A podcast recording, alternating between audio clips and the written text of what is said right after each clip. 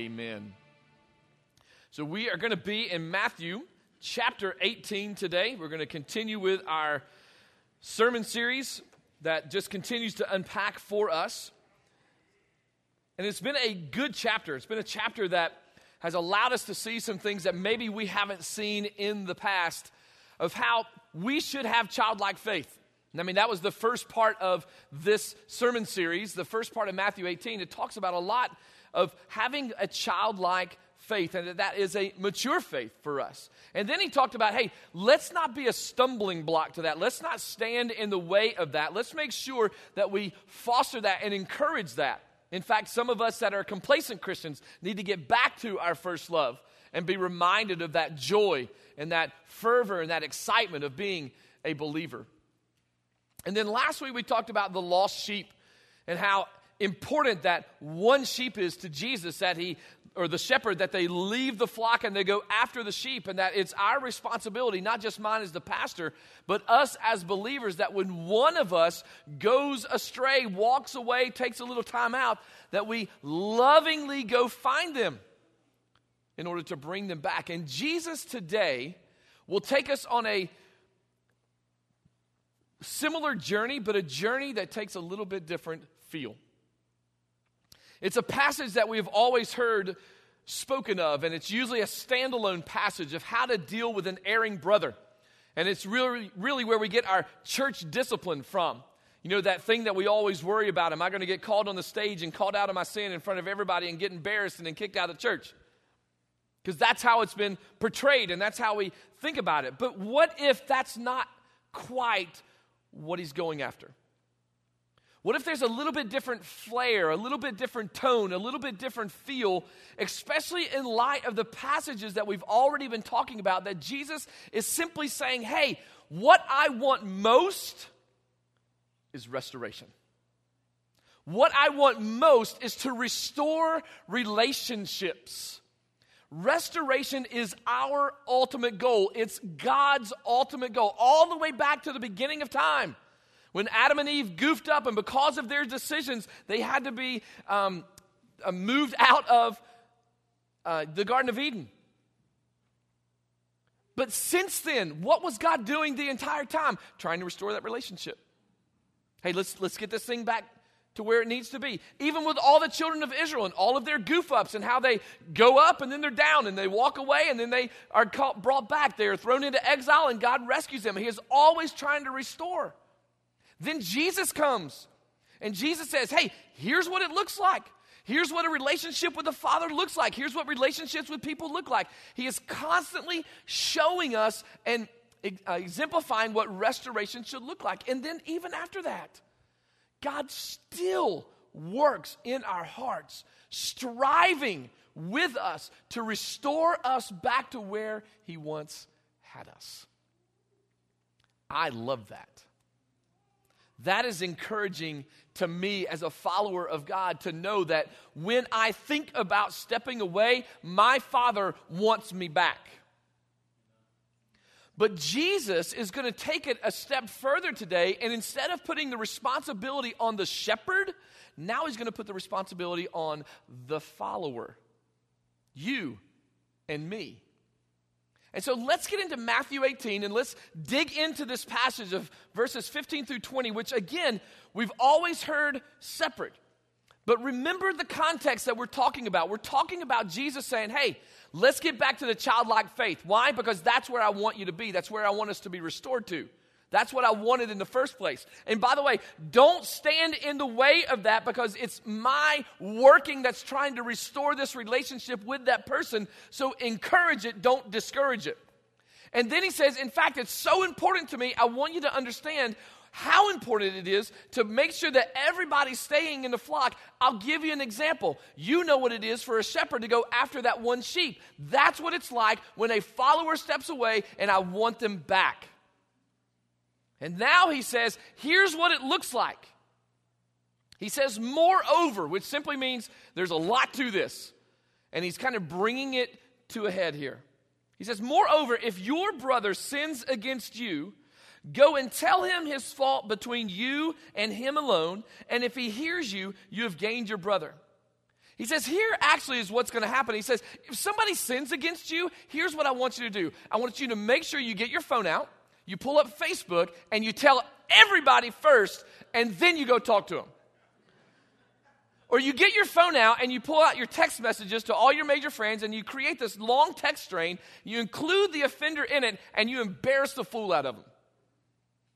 Jesus says, if someone sins against you, personal, in between the two of you, go and tell him his fault between you and him, say it with me, alone. I love church and I love church people, but we really do a bad job at this. But you don't understand now, and I, am going for wisdom. I'm going to talk to this person for wisdom and understanding, so I know that. Are you? If you are, that's one thing. But that's not what Jesus says. Jesus says if you have an issue with someone who has sinned against you, then you go to them by yourself and handle it. Have a conversation. Does that mean you take your club and you beat them over the head? No. You go in love and in kindness and in gentleness and you say, hey, here's what I see. Here's what you did. Here's how it made me feel. Let's talk about it because with Scripture, it doesn't match what you did. And you try to restore them. And Jesus says, if you restore them, if they repent, great. Wonderful. Relationships restored. You go on about your business and you don't go back to Facebook and say, here's a problem I had. Here's how I dealt with it. Here's who it is. You don't do that. You let it go. It's done. Verse 16.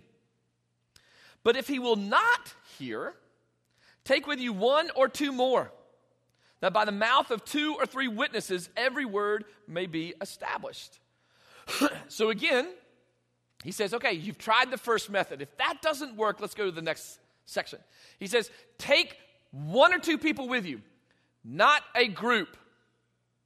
Not all of the friends that see it the way that you see it. Take one or two people. Now, this one or two people is um, uh, kind of pushing us to the idea of you take somebody that they are going to have respect for. So let's say it's me and Charlie that's got the issue. I'm going to go get Tim. Because I know Charlie respects Tim, and well, you know what? We'll leave Tim out. We'll go to Jim because you respect Jim probably a little bit more because he's a little wiser, a little, little more experienced. Nothing against Tim. Stop doing that. Good grief. So I'm going to go to Jim, and I'm going to say, Jim, we need to go talk to Charlie. And we go to talk to Charlie. Now, Jim is not there to take my side. Jim is not there to take Charlie's side. Jim is there to hear the offense, to hear why it's against Scripture, and Jim is to hear both sides and to help direct the way that it needs to go. That's how it works. But that's not what we do, is it? We find people that's going to see it the way we see it. We find people that are going to side with us and make the other person feel bad. And that's how we try to strong arm them. Jesus says, no, let's not do that. Let's not do that. Let's first go in love and see if we can get them to, to repent. And if it works, great. If it doesn't, then go get another person or two that they will respect and listen to, that they you know has their ear, and let's work with them that way. Gets a little more pointed though. Verse 17. And if he refuses to hear them, tell it to the church. But if he refuses even to hear the church, let him be to you like a heathen and a tax collector. Yay! Happy Mother's Day. These are my favorite messages. But listen to what he's saying. First off, I want you to go back up to verse 15, and there's a key word here to help us understand the group of people that we're dealing with. Moreover, if your brother. Now, this is not just about the guys here, it could be brother or sister, okay? So if there's a fellow believer, is the point here. This is not about people outside the fold, outside living life however they want. We're talking about people who are following God that make a decision contrary to Scripture, and you know it. If you love them, you should go to them and talk to them. That's what we're talking about here. And so Jesus says, talk to them one on one. If that doesn't work, take two or three with you. Excuse me, one or two more with you. And if that doesn't work, then come before the church. Bring them up on stage, embarrass the fool out of them, run them out, kick them out. It's not really what it's about. Let, us remind ourselves what is this about? It's about restoration, not embarrassment. It is about restoring the relationship to where it needs to be, not just kicking people out because it's fun. And let me tell you something. I've been in a lot of churches, I've been in church all my life. I've never, ever once witnessed this. And I am thankful. It would be painful for me as a preacher to have to do that.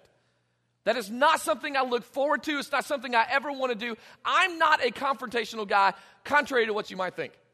I don't like confrontation. In fact, I will avoid it like the plague. You can ask my team. I will hem and haw around as long as I can until ultimately we just have to have that hard conversation.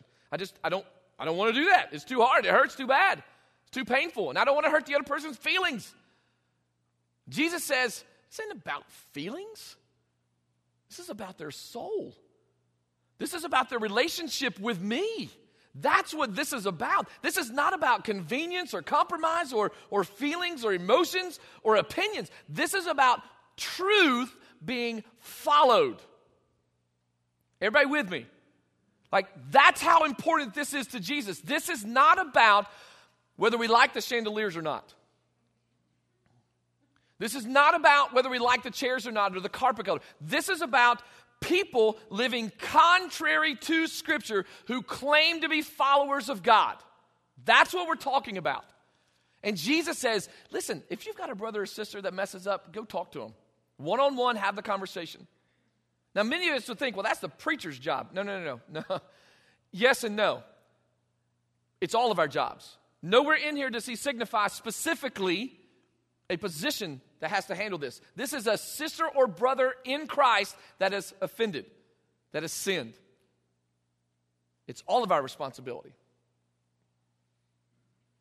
And he says, if they refuse to hear, treat them as a heathen or a tax collector. That's so loving, isn't it? It's so kind and so gentle. Well, actually, it is. The heathen don't know any better. The tax collectors are already hated. And what did Jesus do with the heathen? He died for them. What did Jesus do with the tax collectors? He employed one. He worked with Judas. He sat at their tables and he dined with them. But the biblical fellowship, the true fellowship, happens with believers. All he's saying is, hey, you really can't have true biblical fellowship with them because they're not on the same page, but it does mean you should still be kind to them. You should still love them. You should still go after them. They are now your mission field, not a part of the family. Does that make sense? Assuredly, I say to you in verse 18, Whatever you bind on earth will be bound in heaven, and whatever you loose on earth will be loosed in heaven. What that's referring to is the things that you follow scripturally are already bound or loosed in heaven, and so it's going to be the same here because we're holding ourselves accountable to scripture and to truth. And we're letting go opinions, feelings, and emotions. Listen, I know we always say, just follow your heart. Please don't do that. Your heart is deceitful and desperately wicked. You can't trust your own heart. So therefore, if I am coming at you with based on emotions and opinions and thoughts, I am coming at you in the wrong way. I need to come to you in love on truth because truth is what restores, not opinions. Verse 19 Again, I say to you that if two of you agree on earth concerning anything that they ask, it will be done for them by my Father in heaven. That is not, I repeat, not a name it and claim it verse. Please do not use that to your advantage. It will not work. This is referring to this context of what is happening right here two or three that are addressing an issue, that are standing on truth, that is what will be honored and honored only. Verse 20, for where two or three are gathered together in my name, I am here in the midst of them. Again, this is referring to the idea of gathering for a common purpose and reason. Don't just assume because you got two or three brothers or sisters together that God's just going to bless whatever you throw out there. It's not what that's referring to. This is talking about going to restore someone in the relationship between you and them or between them and God. That's what this is referring to. So there's a couple of things we need to define and kind of look at. The first thing is this Who is the you in this? Who is the you? When we look at this, it says in verse 15, if your brother sins against you, who is the you? Well, here are a couple of suggestions of who the you is. The you is you. You're the you. If someone sins against you, if someone hurts your feelings or does something that mars your reputation, that's a sin against you, or is it? We want to think it's about us, but is it really against you, or do you just get your feelings hurt? So we take it a step further. What if it's the flock, a, a group of church members, people that are followers of God, the flock? This would be a flock, a, our church and so they sin against our church. They do something to downgrade our God and our church name. That is something that we, if we know of it, any one of us, have the right, as long as it's scriptural, to go to them and say, hey, here's what we see. What's going on? Talk us through this. Do you notice my tone and my language as I'm saying that? Am I saying, hey, you idiot, you just made our church look bad. What's your problem? No. I say, hey, here's what I see. What's going on? Because I know that's not you. That's not the you that I know. I know you've never done that before, and, and I know you know the truth. So, what's going on? How can we work with you to figure out what's happening here? Big shift in how we address these things. We are so fast in our accusations, we are so fast on our indictments, and we show no grace and mercy the way that Christ has shown us grace and mercy. We need to do a better job, church, of coming alongside our brothers and sisters who we know are not standing in truth and lovingly guide them back through a wonderful confrontation. I don't even like that word. The church as a whole. The church as a whole. People step away from the church all the time and do stuff the way that they do stuff. How much do you love the church? I'm not talking about Towns End. I'm talking about God's church, the church. It's important, it's vital, it's His people. But ultimately, the sin that is happening, when it says sin against you, we need to completely understand that it is not necessarily against us personally, but it is against God. It's against the Lord. When I sin, yes, it's going to affect my family. It's going to affect my coworkers. It will affect my church. But my sin ultimately is not against them, it is against God. In fact, David says it best. And we'll get to that in a minute. I thought it was next. Got ahead of myself. and sin has already been defined for us. We live in an age that everybody wants to define sin for us. Well, that's, that's not really sin. That's not really that bad. Listen, I, I've been doing this a little while. And I haven't gotten any memos or emails or text messages or new letters or new books from God yet saying, hey, that verse and that chapter, let's change that. Let's soften that a little bit. So if you want, take this new version and throw that in there and strike. I hadn't gotten anything like that from him yet. This is the same word that came down from years ago that Jesus specifically spoke on his own that has not changed, will not change, and it cannot change. Therefore, if that is the truth, then that is the truth we must stand on. And sin has already clearly been defined for us. You can go to Romans 12, it's got a nice little list in there. You can go to Galatians 5, it's got a nice little list. In fact, you could probably go from Genesis all the way through and find something in those letters and books that we have to let us know that this is the way to live, this is not the way to live. It's already been defined. Stop trying to play the game and redefine things that help us live how we want to live. Jesus has already explained it, God has already outlined it. Here's how I want you, stay here. It's already been defined. In fact, James nails it for me. James 4:17, therefore to him who knows to do good and does not do it, to him it is sin. Listen, you're not dumb. You know right from wrong. You know the moment that you do something wrong that it's wrong. Instantly.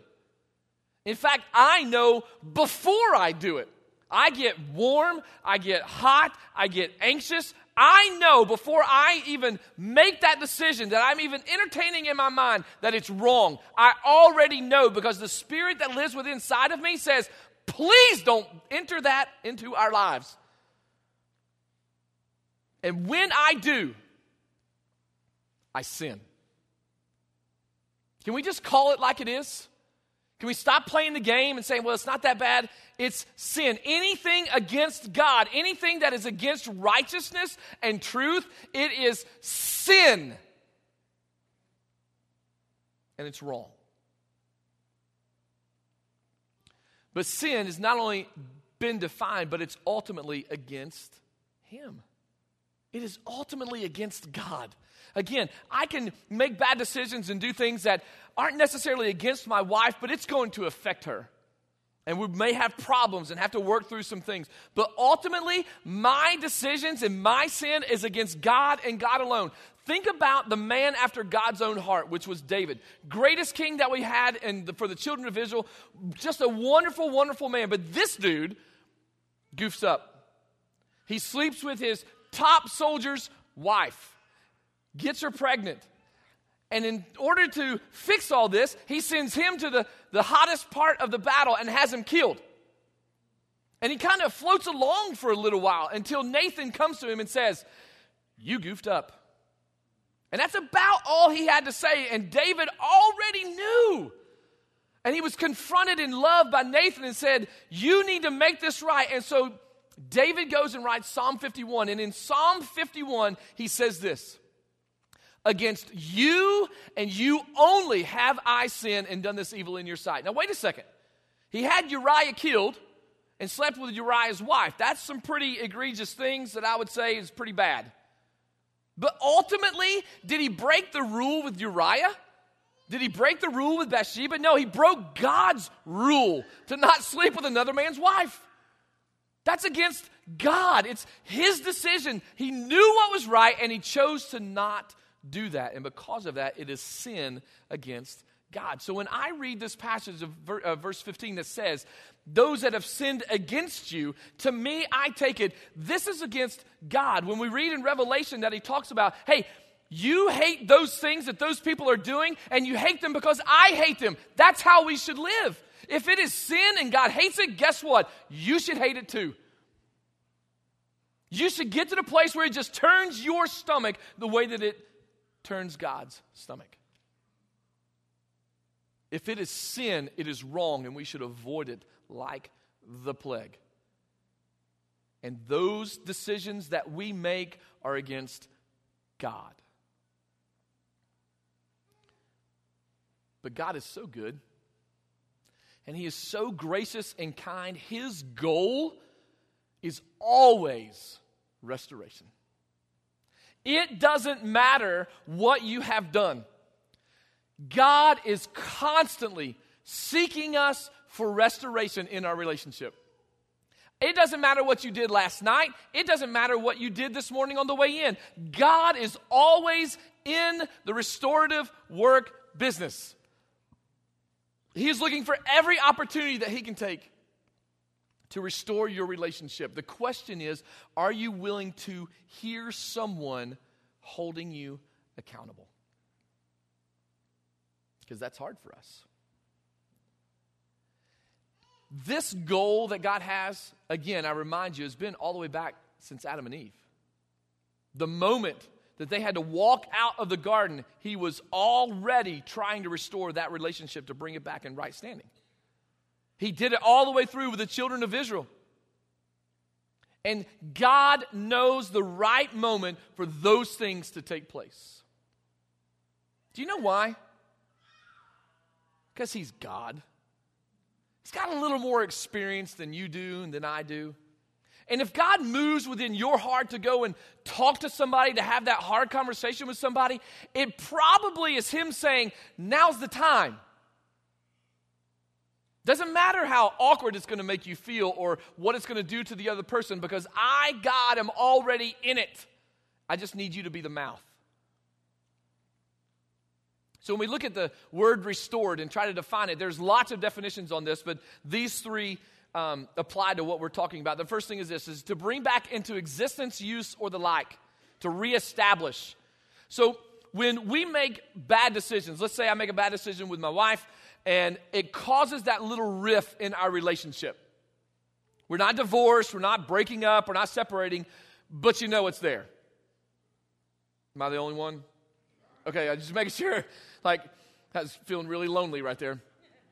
But you know it's there.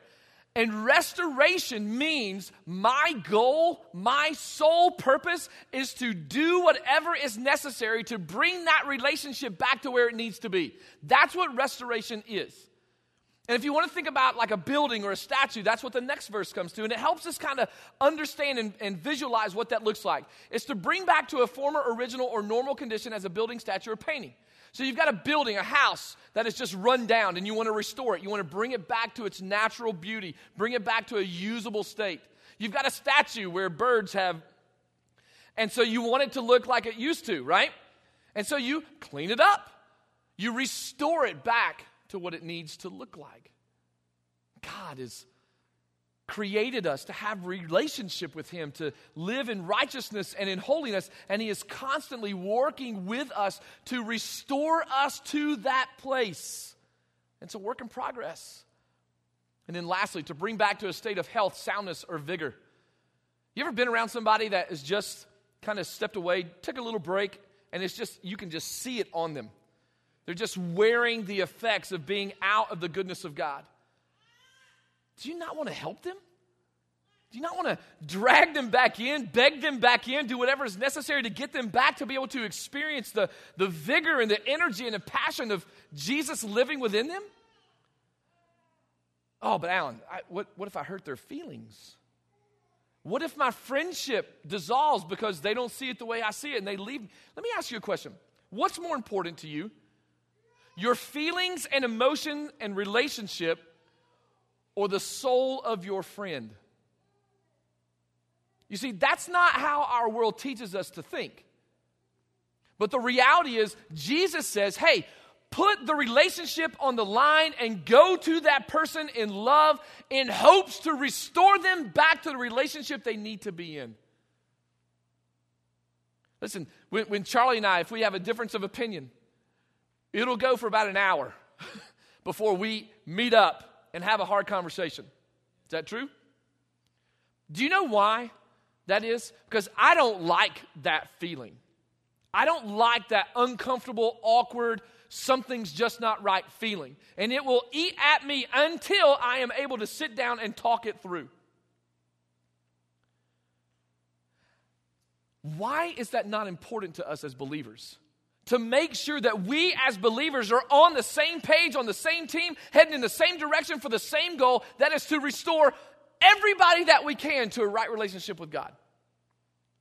But we can't even do that if we can't even restore our own personal relationships. And God has already modeled it for us. He sent Jesus to model for us what love and kindness and gentleness looks like to be able to restore relationships. Psalm 51, again, same passage that David was talking about here. He knows that his relationship with God is broken.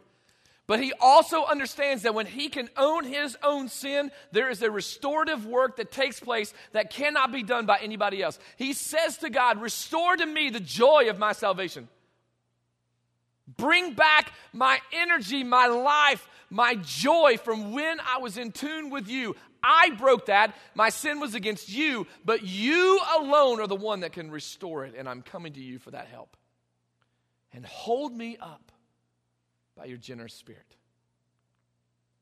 Here's what restoration does not mean. Especially in this context, it is not meant for embarrassment. It is never my goal, if I have to have a hard conversation with somebody, to make sure that I am putting them up here, talking about them, embarrassing them, making sure that they just know that they're in the wrong. It's never the goal, ever.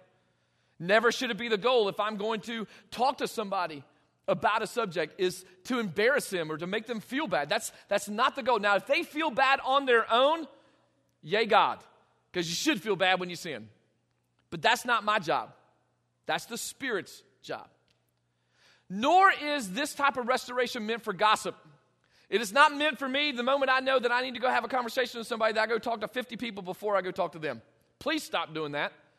That's the wonderful portion of church because we are so good at that. Stop doing it. That's not what Jesus calls for. What did Jesus say? Go to Him and Him alone. Don't go talk to everybody else. Spend some time in prayer. And if you are going to seek for wisdom, make sure that's really what you're going to seek, not trying to just throw somebody under the bus. Please don't use it as leverage. Restoration and confrontation is not meant for leverage, meaning, here's what I need, and I have dirt on you. We would never, ever do that. Yeah, we would. Please be careful with this. This is a delicate topic that needs to be dealt with love and compassion. This is a, a brother and sister that is just not in a, a safe spot yet right now.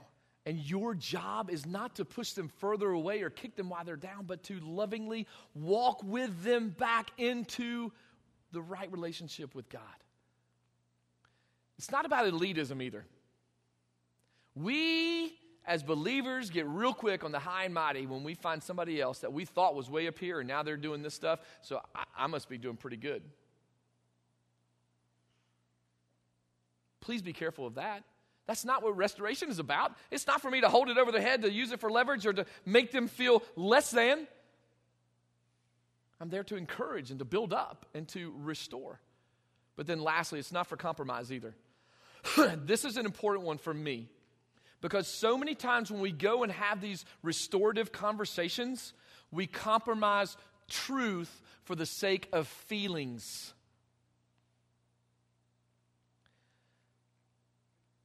I am just as guilty as everybody else with this because I don't like to hurt people's feelings. I know that might be, again, contrary to what you might think, but I really don't like to do that. It's never my goal.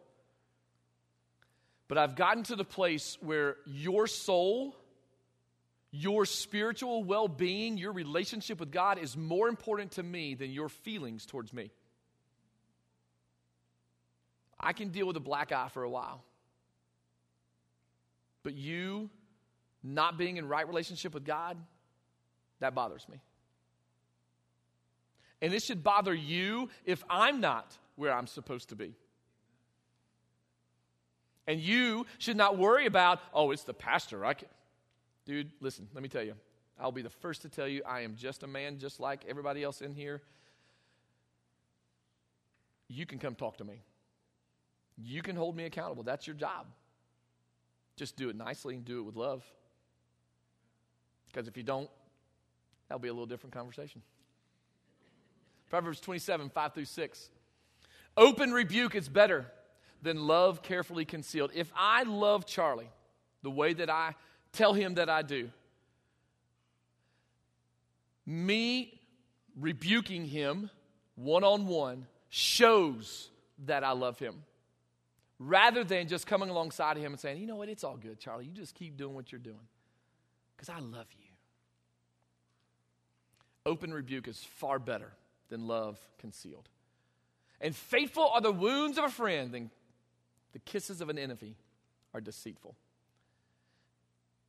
I, want you to notice something about that last part, verse 6. The wounds of a friend, it's gonna hurt. It's gonna hurt.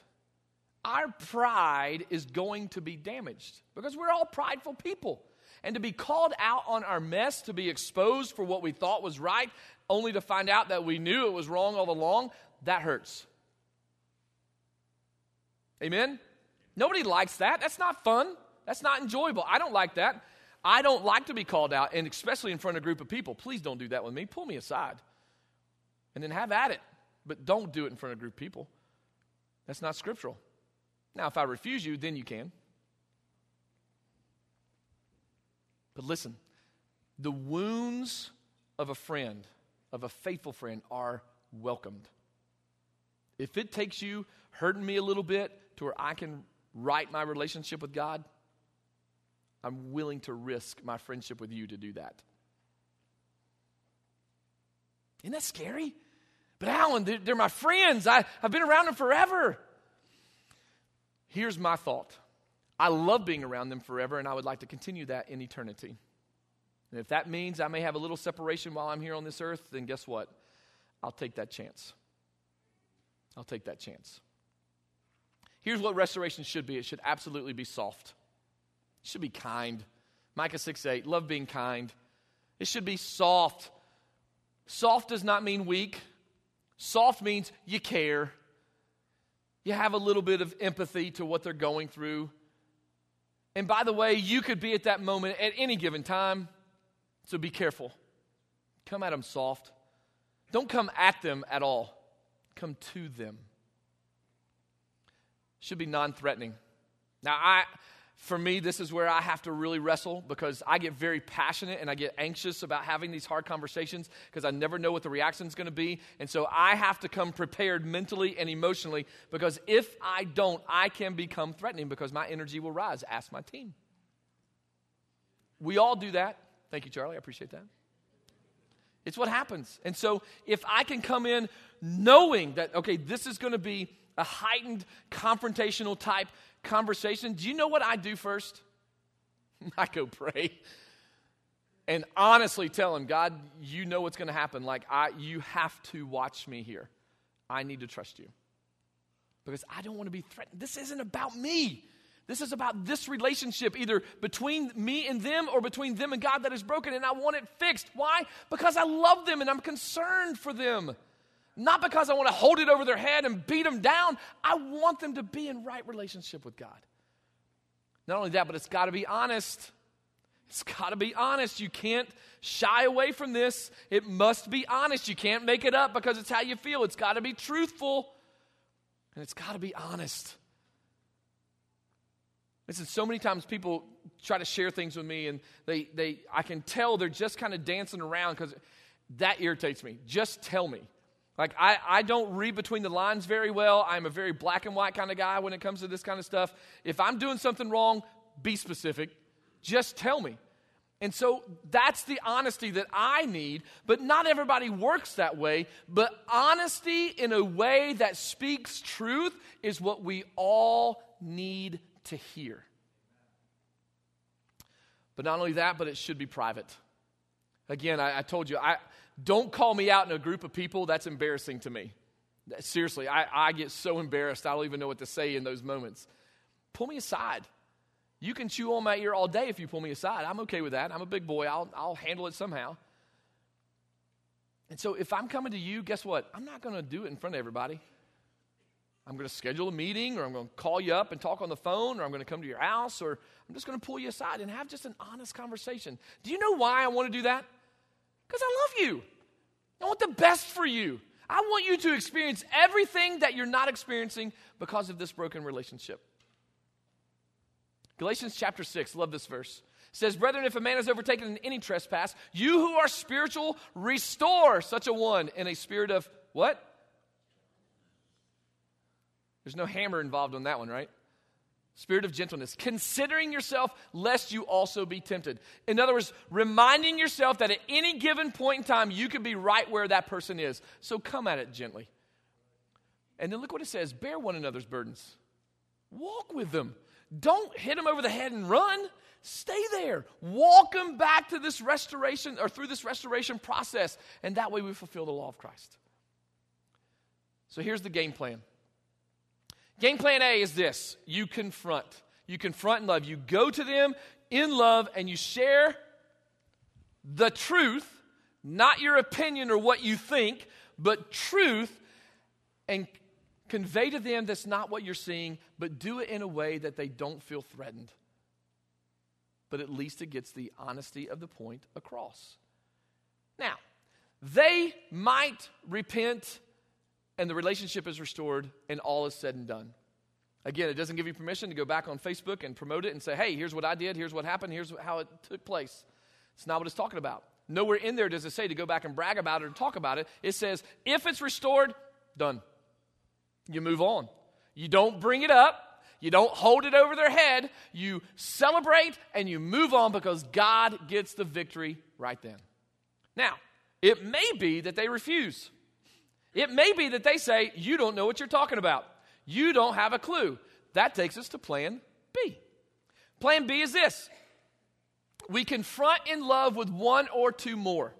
Now, that does not mean you go find your bestest friends that are going to stand on your side. You go find people that you know they're going to listen to, that you know that they have an ear with. So, for instance, if I'm having a, a problem with uh, Tim, I'm going to go to Charlie because I know Tim listens to Charlie. He hears Charlie. And so I'm going to go get Charlie, not because I think Charlie's going to stand on my side, but because I know Charlie is a man of wisdom and truth, and I know that he will discern between the two discussions what is right and what is best. And so we go to Tim. And we say, Tim, here's what we see. Here's what I see. Tim shares what he sees. I give my scripture reference. Charlie listens, and we talk about it in order for restoration. And if Tim repents because of that, relationship's restored, we let it go, we move on, life goes on happy ever after. Which is really where we want to stop, right? Hopefully, we don't even get to this. And by the way, who is this with, by the way? This is within the church, within the flock, within believers. If we have our childlike faith and we are mature, if someone comes and confronts me, my heart should be tender enough and open to the Spirit of God to say, you know what, you're right. And it's done. But Jesus says, it doesn't always work that way. And so if it doesn't work that way, bring a couple of people. And if it doesn't work that way, then let's go to plan C. Take it before the church. Now let's define church. The church could be the congregation as a whole. Doesn't that sound like fun? How about we spend one whole congregational meeting just outlining people that we know are not living correctly, bring them up on the stage, and just have it out? Who's up? Exactly. CJ, you're coming? Great. CJ's going to join me. Bad idea, CJ. That's not, that's not really what we're looking for. Now, a lot of churches believe that's exactly what it's teaching, and it is to some degree. I believe it's a little bit different. I believe it's talking about a group of leaders. Now, we have a group of leaders here that are outstanding, superb. We have chosen them for a reason. They are the heads of our ministry, they're our teachers, they're our deacons.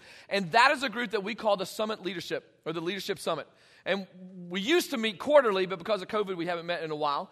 But that to me is about 30 to 50 people that I would consider the general congregational feel of our church, and that is where I would most likely take the offense. And I would bring the person up, and we would have an honest discussion. Both would be able to talk, and the church would give the decision. It could also mean just a smaller group of authority. It could be we just take it before the deacons. It could be that we pick strategic leaders in our church that we know are full of wisdom and discernment, and those are the group of people. So it could be any of those three. It's really what our church decides to do.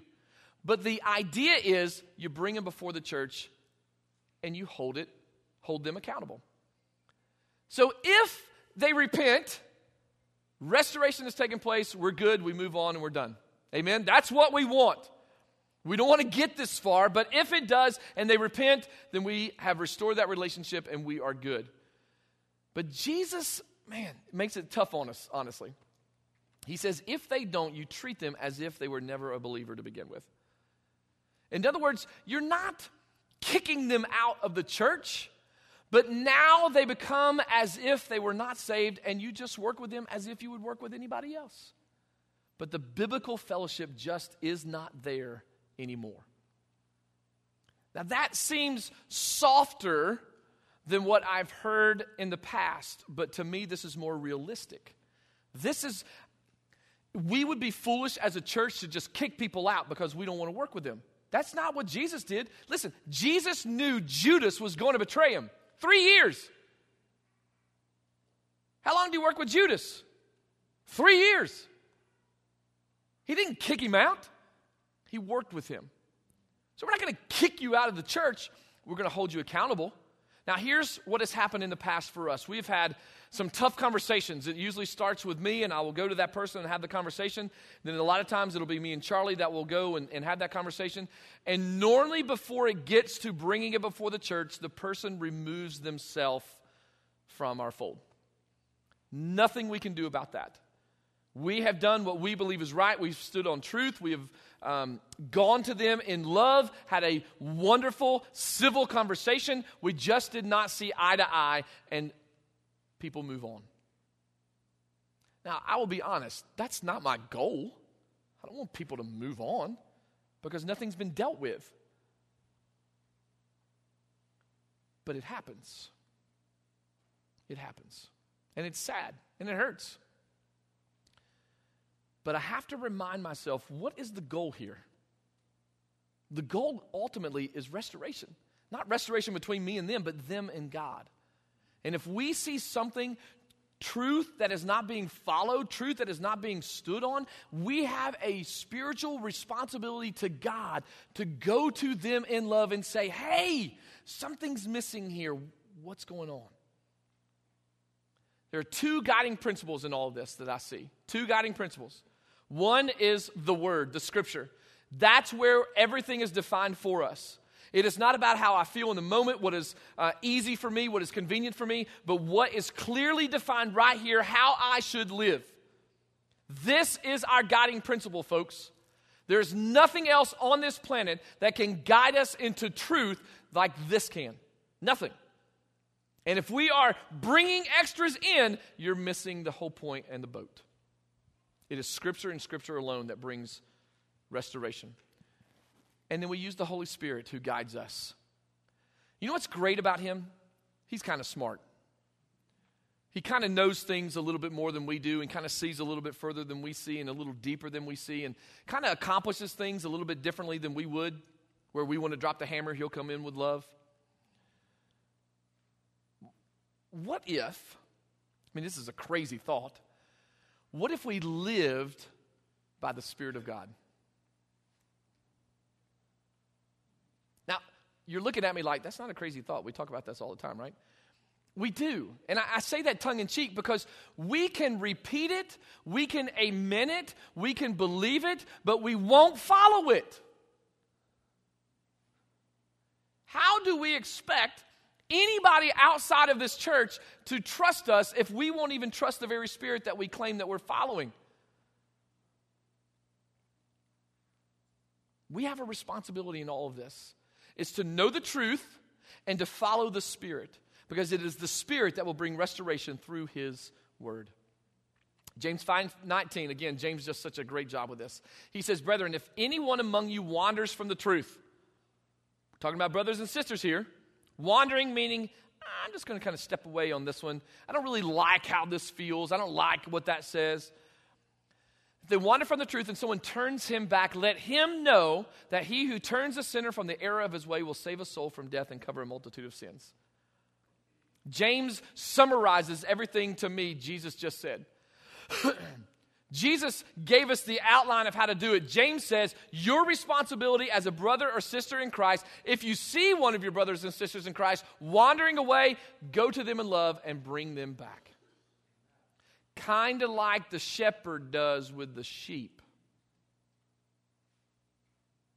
This is not a standalone passage. This passage falls right in line with everything that Jesus has been talking about over the last 20 verses. And James summarizes it and says, hey, if you see it, address it. But address it correctly because it is about their soul, not their feelings. Restoration is the ultimate goal. That's what all of this is about.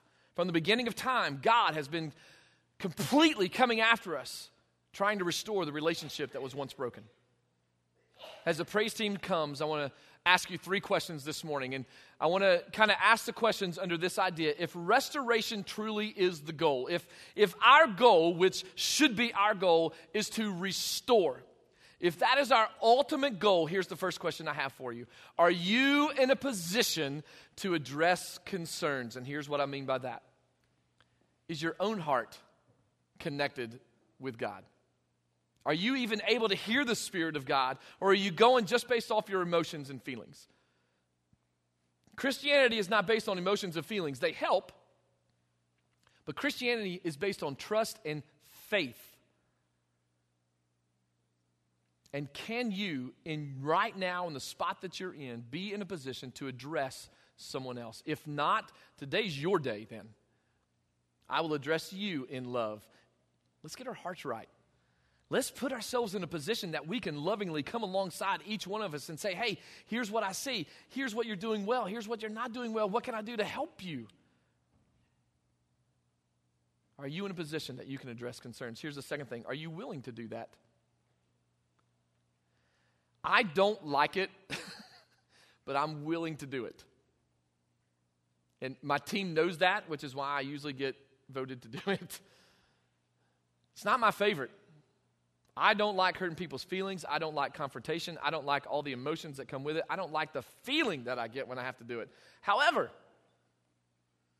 I love you enough that I'm willing to put my feelings and my relationship with you on the line if it turns both our hearts to Christ. I can't be the only one doing that, though. We all must be willing to lovingly come beside each other and say, Hey, I saw what you posted on Facebook. Do you really think that's conducive to a Christian life? Do you think that respects our church and the Lord? Hey, I saw where you were at the other night. Hey, I saw who you were with the other night. Hey, I saw what you were doing the other night. Do you really think that's what God wants for us? Can we talk about it? Do you feel the softness and the sincere desire to restore and to fix and to help? That's how it should be. But here's really the question I want to ask all of us Are you willing to hear the concerns regarding your life. Can I just tell you, it is so hard. Back when COVID really hit, I was, I was a little stressed because I didn't know what in the world was happening, what we needed to do church wise, and my stress and anxiety grew, and it made me mean. I, I was able to just pipe off a little quicker. And my team was very gracious, they understood, but it, it just wasn't right. And I had a, a faithful friend come to me and say, Alan, you're mean. He didn't say it like that, but that's basically for the sake of the discussion right now. And let me tell you, man, that hurt. If I could have reached across the table and, and grabbed him by the throat, I'd have been quite pleased with myself. But you know why I didn't? Because the person that confronted me, I knew loved me, number one, but I already knew it deep within my heart. And the wound of that faithful friend allowed me to restore not only my relationship with my team, but with my family and with my Lord. Man, it hurt. It was embarrassing. It was awful. It was painful. I did not like it. But man, I appreciated it afterwards. It forced me into a internal counsel session with me and God to say, What's going on? Why am I this way? What do I need to do? And He guided me in a nice little path that put me in a different place. And that friend was willing to put our relationship on the line because he was concerned about my heart. That's what we're talking about here, folks. We're not talking about bringing people up for the sake of embarrassing. We're talking about people's souls and restoring their relationship with God. So, can you do that? Can you be willing to lovingly confront someone? And can you be willing to lovingly receive it today?